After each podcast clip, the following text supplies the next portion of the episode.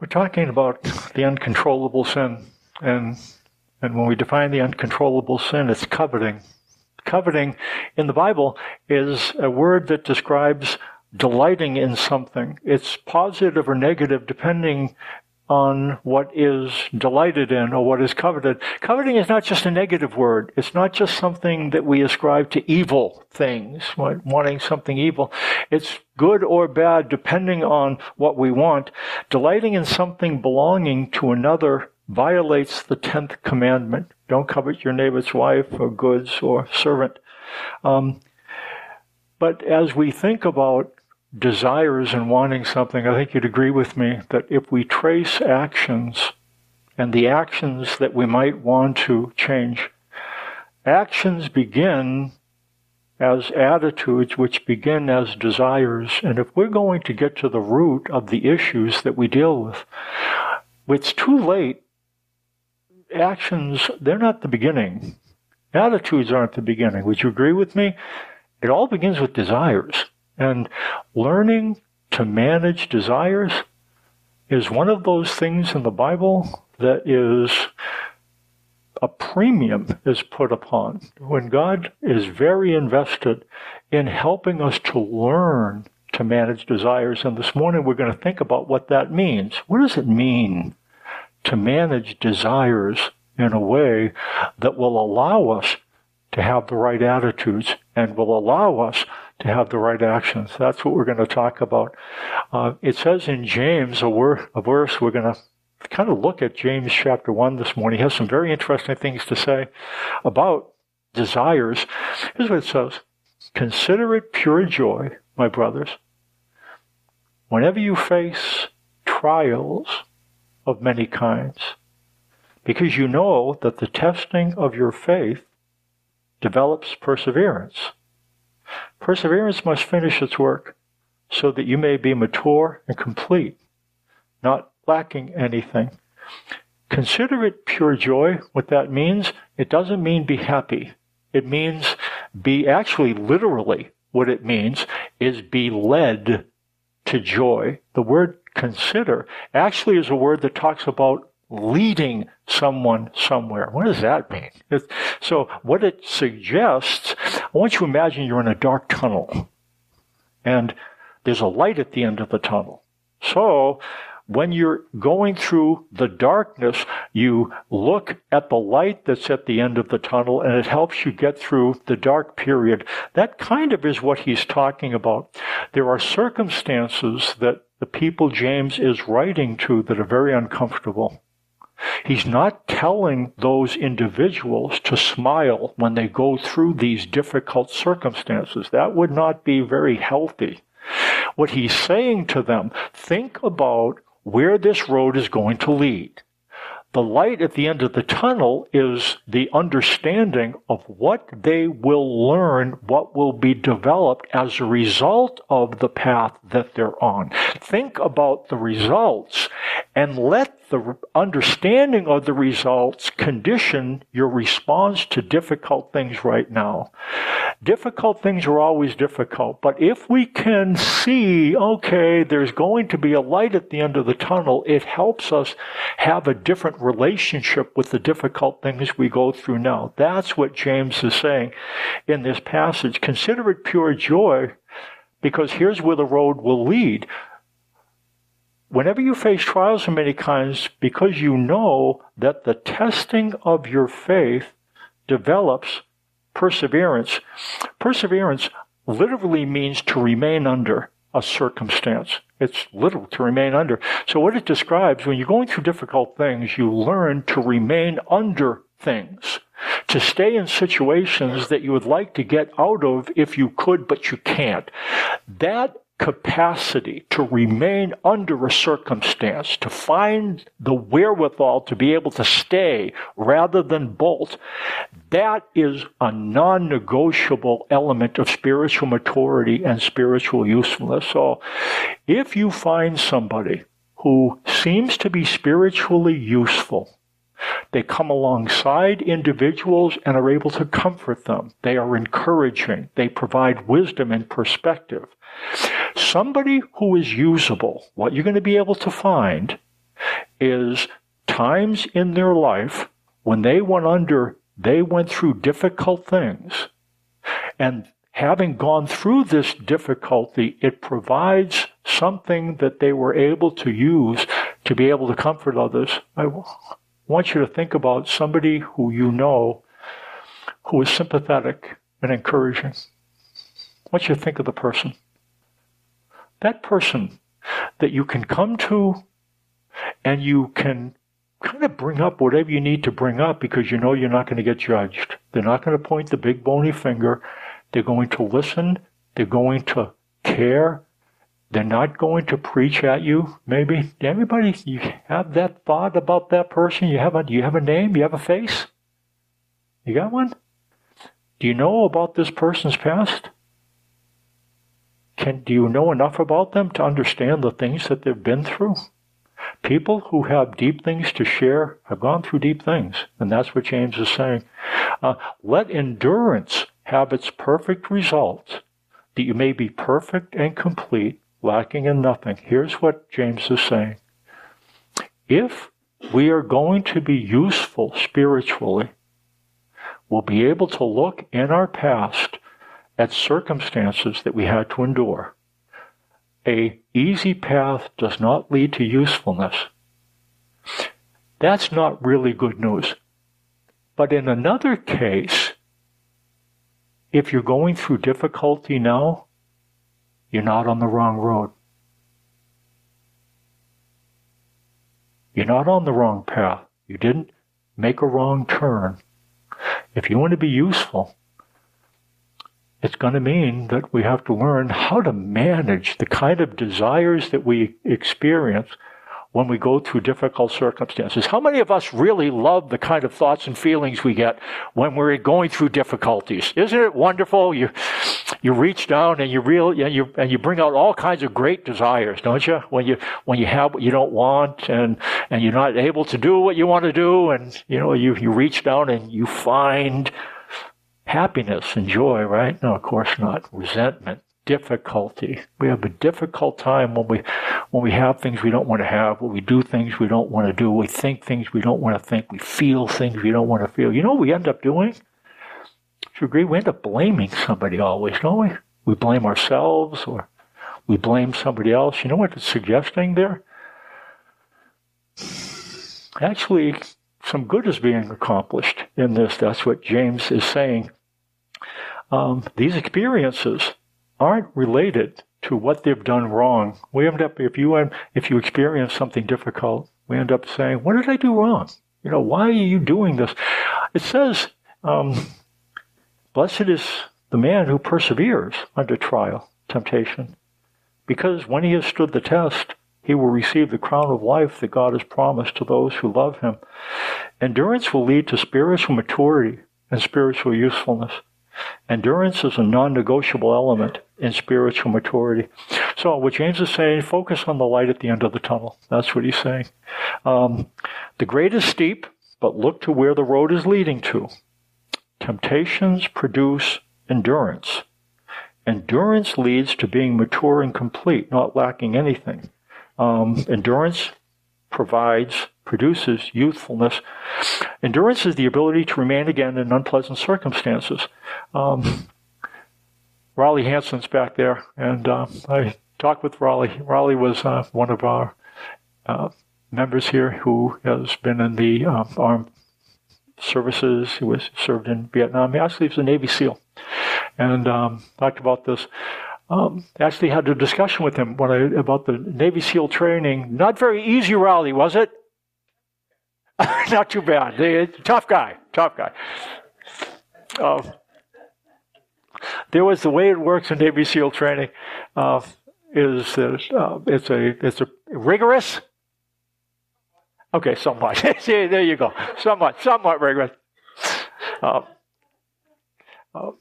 It's a, a training what you go through, and if you go through the training, you're equipped to be part of a unit that is able to serve effectively. If you can't make it, what they have, there's a bell that you could ring this bell And about 80%, I've, I've read 80% of the people who enter into the training don't get through on the other side. Only 20% make it. The, a, a number of them opt out, and the way you opt out is by ringing the bell. This is the image. The individuals James is writing to, now they're not going through physical training, but they're going through spiritual difficulties. And he's encouraging them to endure the difficult training and to resist the urge to ring the bell. Now, for Raleigh, when he went in to ring the bell, would mean that he is out of the outfit and no longer in the training. By the way, I asked him if he ever, if he ever, if ever occurred to him to try to ring the bell. And he ended up, no, it never occurred to him. Is that right? And asked him, why is that? He goes, because of the other guys in the platoon. And we go through it together. I can't let them down, and I don't want them to let me down. And that's what he was saying. Um, in this context, uh, the image, when James is talking about, he's enc- encouraging them to endure the, the difficulties that, re- that they're experiencing. These Jewish Christians, they became followers of Jesus probably in Jerusalem.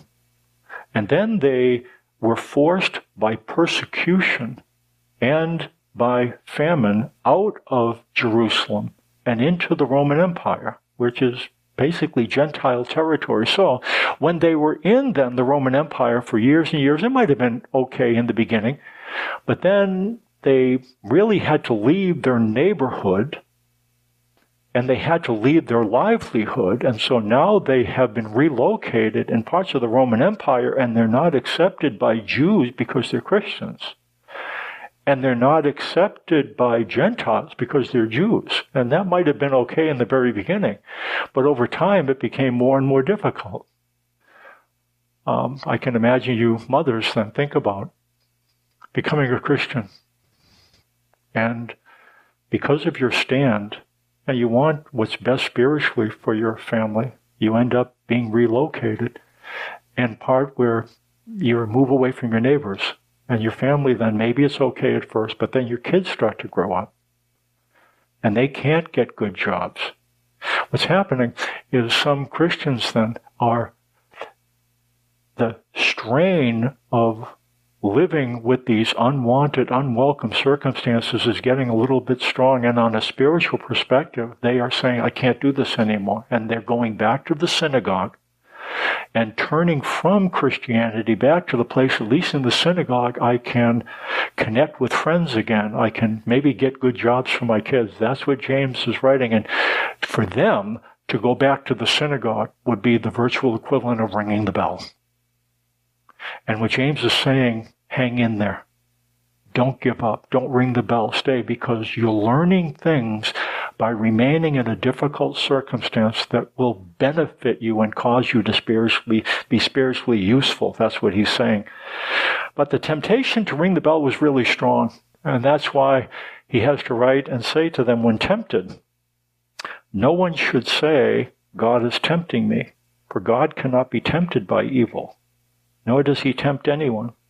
But each one is tempted when, by his own desire, it says evil desire, and I put that in there, but that's, this is the New International Version.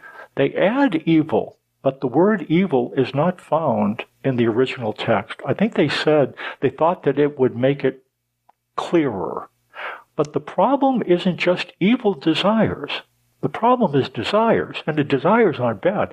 When we learn to manage desires, we just don't learn to manage evil desires. We have to learn to manage all kinds of desires that aren't bad.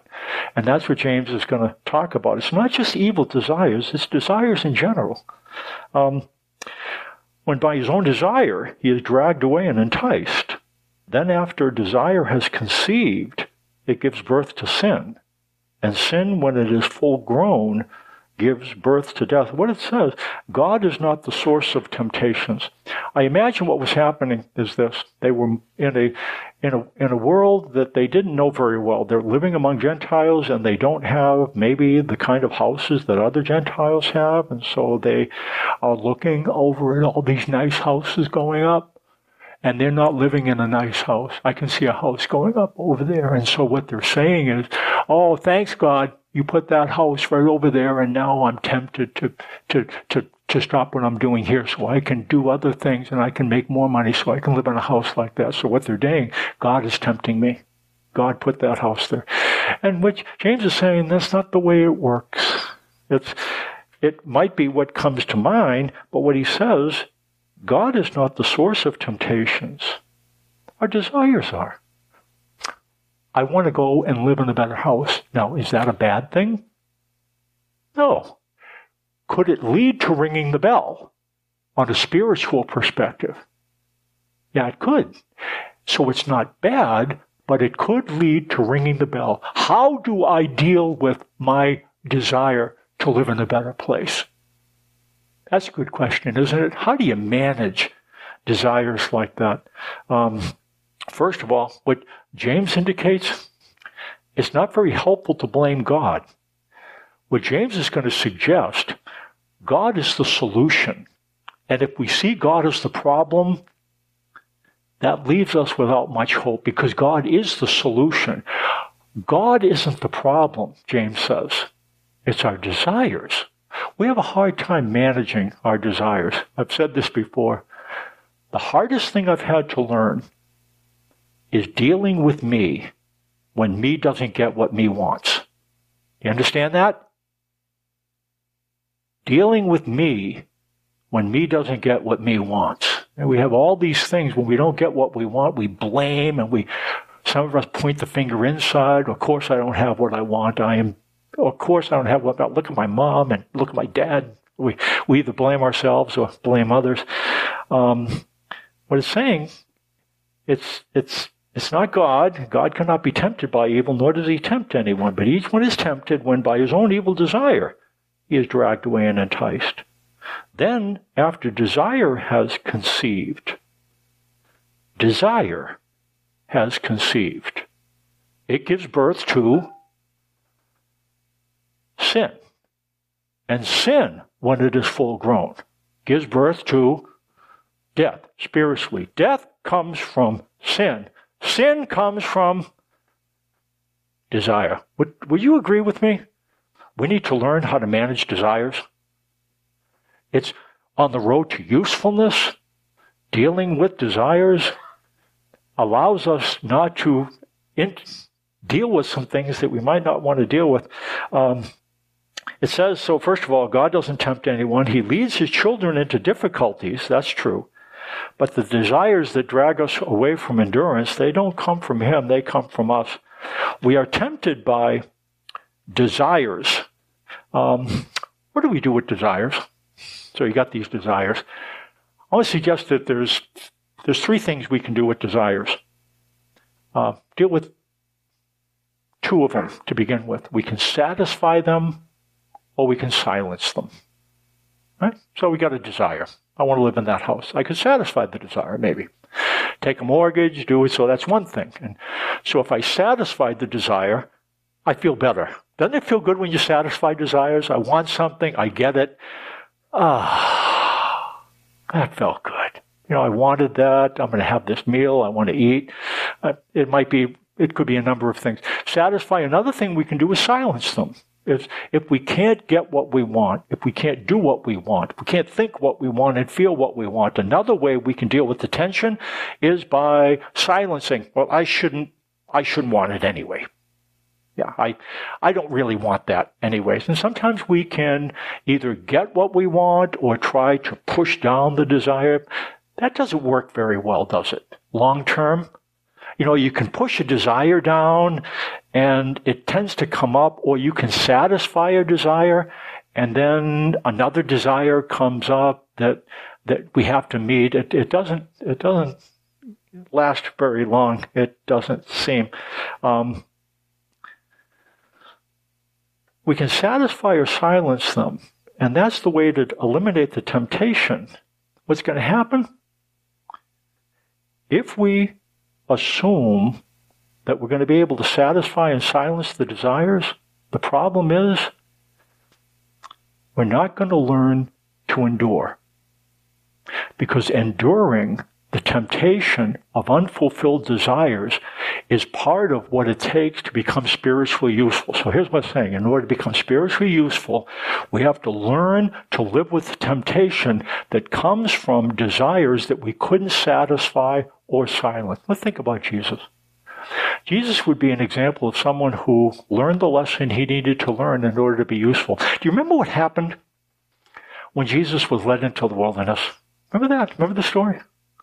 Um, he was led into the wilderness. He didn't eat for 40 days, and he became hungry. And so the devil came, and there was some temptations. The first temptation was turn this stone into bread. And that's one thing that he was tempted to do. No, what happens when Jesus turns the stone into bread? He eats it, and the physical hunger is satisfied. That was the first temptation. Is there something wrong with eating? You're saying, no, there isn't, Mike, and if you'd keep going, you know, then we might be able to get to eat. So why don't you, like, get this thing rolling along? Anyway, just kidding. Um, um, there's nothing wrong with eating, but then the, the second thing the devil said, put yourself up on a wall in the city of Jerusalem and jump off, and God will catch you. And that will satisfy a desire as well. And the third thing was, and if you bow down and worship me, all the nations in the world will give you their glory, and everybody in the world will kind of follow you and look to you. Hunger creates, hunger can be physical. And what the devil is tempting Jesus with, turn this stone into bread, use your connection with God to satisfy your physical hunger so you can get rid of it. And you can get rid of the tension, tension that goes along with it.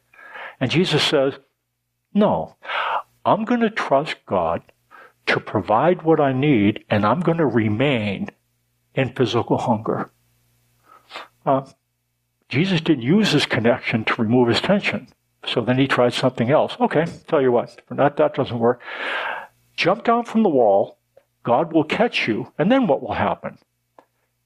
Maybe emotionally you'll understand that God does care, and it will prove. You'll prove that God cares for you. It will deal with emotional tension. So if it's not physical, then make God prove it, and then you won't be emotionally doubting. Or if you don't do that, then fall down and worship me, and you'll get rid of the social hunger. You know what Jesus did? He didn't assume that his connection with God could be used to help him to get rid of his tension and to help him. It, it didn't mean that he would not have to endure. The fact is, if you are in a relationship with God and if you're going to be on the path to usefulness, sometimes you are going to feel socially disconnected. And that's a hard thing to endure. Would you agree?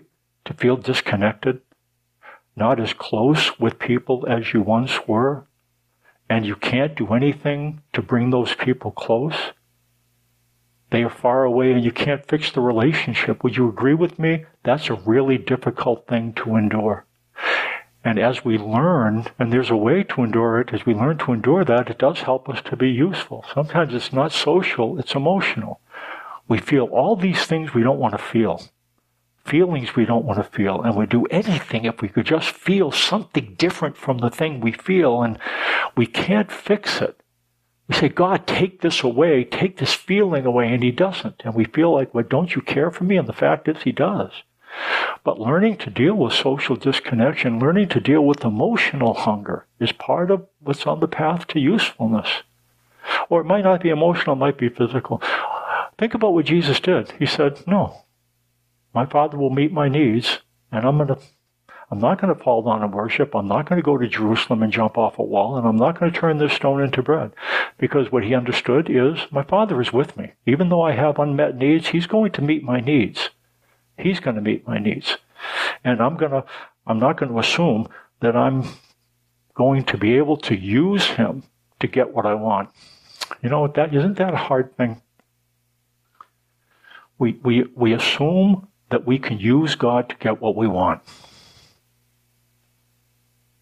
You get that? All of us do it.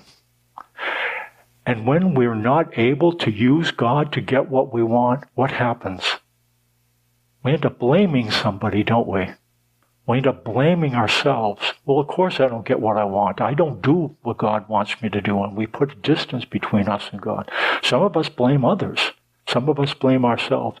If you're in a situation where you don't have what you want to have, you don't do what you want to do, you don't feel what you want to feel, and you don't think what you want to think, that's a hard place to be. Get that.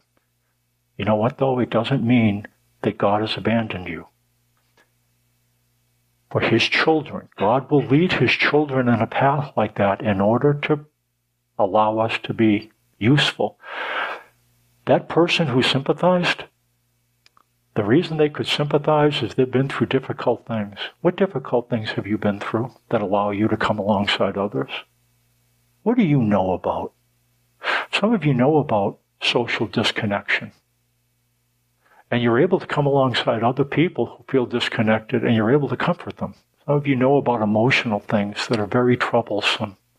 You know deep emotional pain, and because you know emotional pain, you can comfort others who are in emotional pain or physical hunger. The path to youthfulness, usefulness involves enduring things that we don't want to endure. And I'm not saying feel great about that, but if you're in a difficult place right now, emotionally or socially, look at the light at the end of the tunnel. There's usefulness in the future because those whom God uses end up learning. I told an illustration. There's this guy who God tells him to push on a rock. So this guy, big, huge rock. And this guy pushes on the rock. And day after day after day, he pushes on this rock, and it's not going anywhere. And so he finally gets to a place where he says, nuts to this. I'm not pushing on this rock anymore. This rock's not going anyplace. And he starts pushing on the rock. And then God comes to him and says, I notice you're not pushing on the rock. And he said, no. Well, why? And he says, because it's not going anywhere. And God says to him, I didn't have you push on the rock because of the rock. I didn't push, you're not pushing the rock to move the rock. I want you to look at your back and the muscles that you've developed in your back. That's why you were pushing on the rock, not to move the rock, but how it developed you. There's things that God has us go through that develop things in us. It's not just about being able to get what we want. It's about what we, what we create in us when we don't get what we want. Um, Jesus didn't just satisfy or silence his emotions. He soothed them. Here's what it says in the Bible. Let us therefore make every effort to enter God's rest, enter that rest, so that no one will fall by following their example of disobedience. There is Jesus in the wilderness, and then there's the Israelites, and that didn't go as well. They one experience of frustration after another, and they didn't make it through very well. Here's the writer says, here's the thing they didn't do. The grumbling the hard heartedness, the disbelief, all the things that created deep spiritual issues. This is the problem, and it says it right there. Make every effort to enter that rest so that you will not fall by following their example of disobedience. You know what God would have us to do? That's what Jesus did. When we feel feelings that we don't want to feel, desires that we don't want to to have. I want you to listen to me, and we're just about done. Don't try to fix them right away. Don't try to satisfy them or silence them.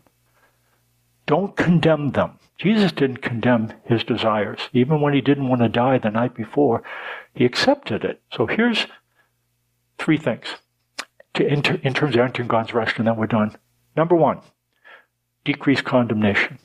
If you have thoughts or feelings that you don't like, say, you know what, I don't like this, but it doesn't mean it's bad. We have thoughts and feelings, and when we judge them, we try to push them under the water, and that doesn't work really well, does it? It's like, you know what happens when you push a beach ball under the water? It's going to come up anyways. So rather than force something down, stop forcing it. Observe it. So you're angry. So you're upset. So you, you feel disconnected. Don't push it away. Touch it. Touch it. Decrease condemnation. God's not condemning it. In fact, he doesn't want to condemn. It's, this is number one. Decrease condemnation. Secondly, increase awareness. Increase awareness. What are you thinking and feeling? Some of it might not be good, but don't condemn it. Admit it. Look at it. Touch it. I feel this. I feel that. Decrease condemnation. Increase awareness. And here's the third thing. And here's surprising. You know, increase expression. You know what God wants you to learn to do? You know what soothing desires means? Talk to God about them. That's what Jesus did.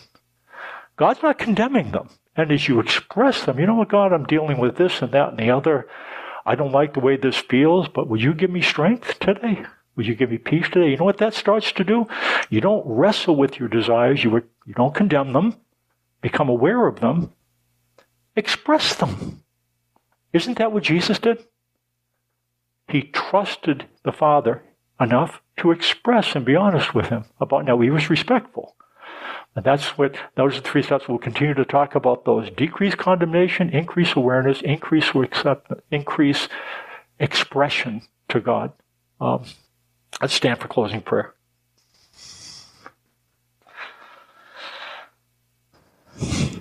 god i guess the deal is that if we are your children we're going to find ourselves in situations circumstances that we don't want to be in. The natural temptation will be to try to satisfy or silence our desires. And if we're unable to, we're going to blame someone. We're going to blame ourselves, we're going to blame others, or we're going to blame you. And what you tell us is that that there is something you produce in us as we learn to remain under difficult circumstances and unwanted feelings. We learn to stick in a place long enough to connect with you in order to endure it. The fact is, you're not going to eliminate our temptation, our, our tension. You're going to help us to endure it by connecting with you. Um, teach us about that. Help us to decrease our condemnation of ourselves, increase our awareness of what we think and feel, and increase our ability to come to you and to express what it is that we need and have you give us today what we need in order to become the men and women you'd have us to be. In Jesus' name. Amen. Happy Mother's Day, Mom.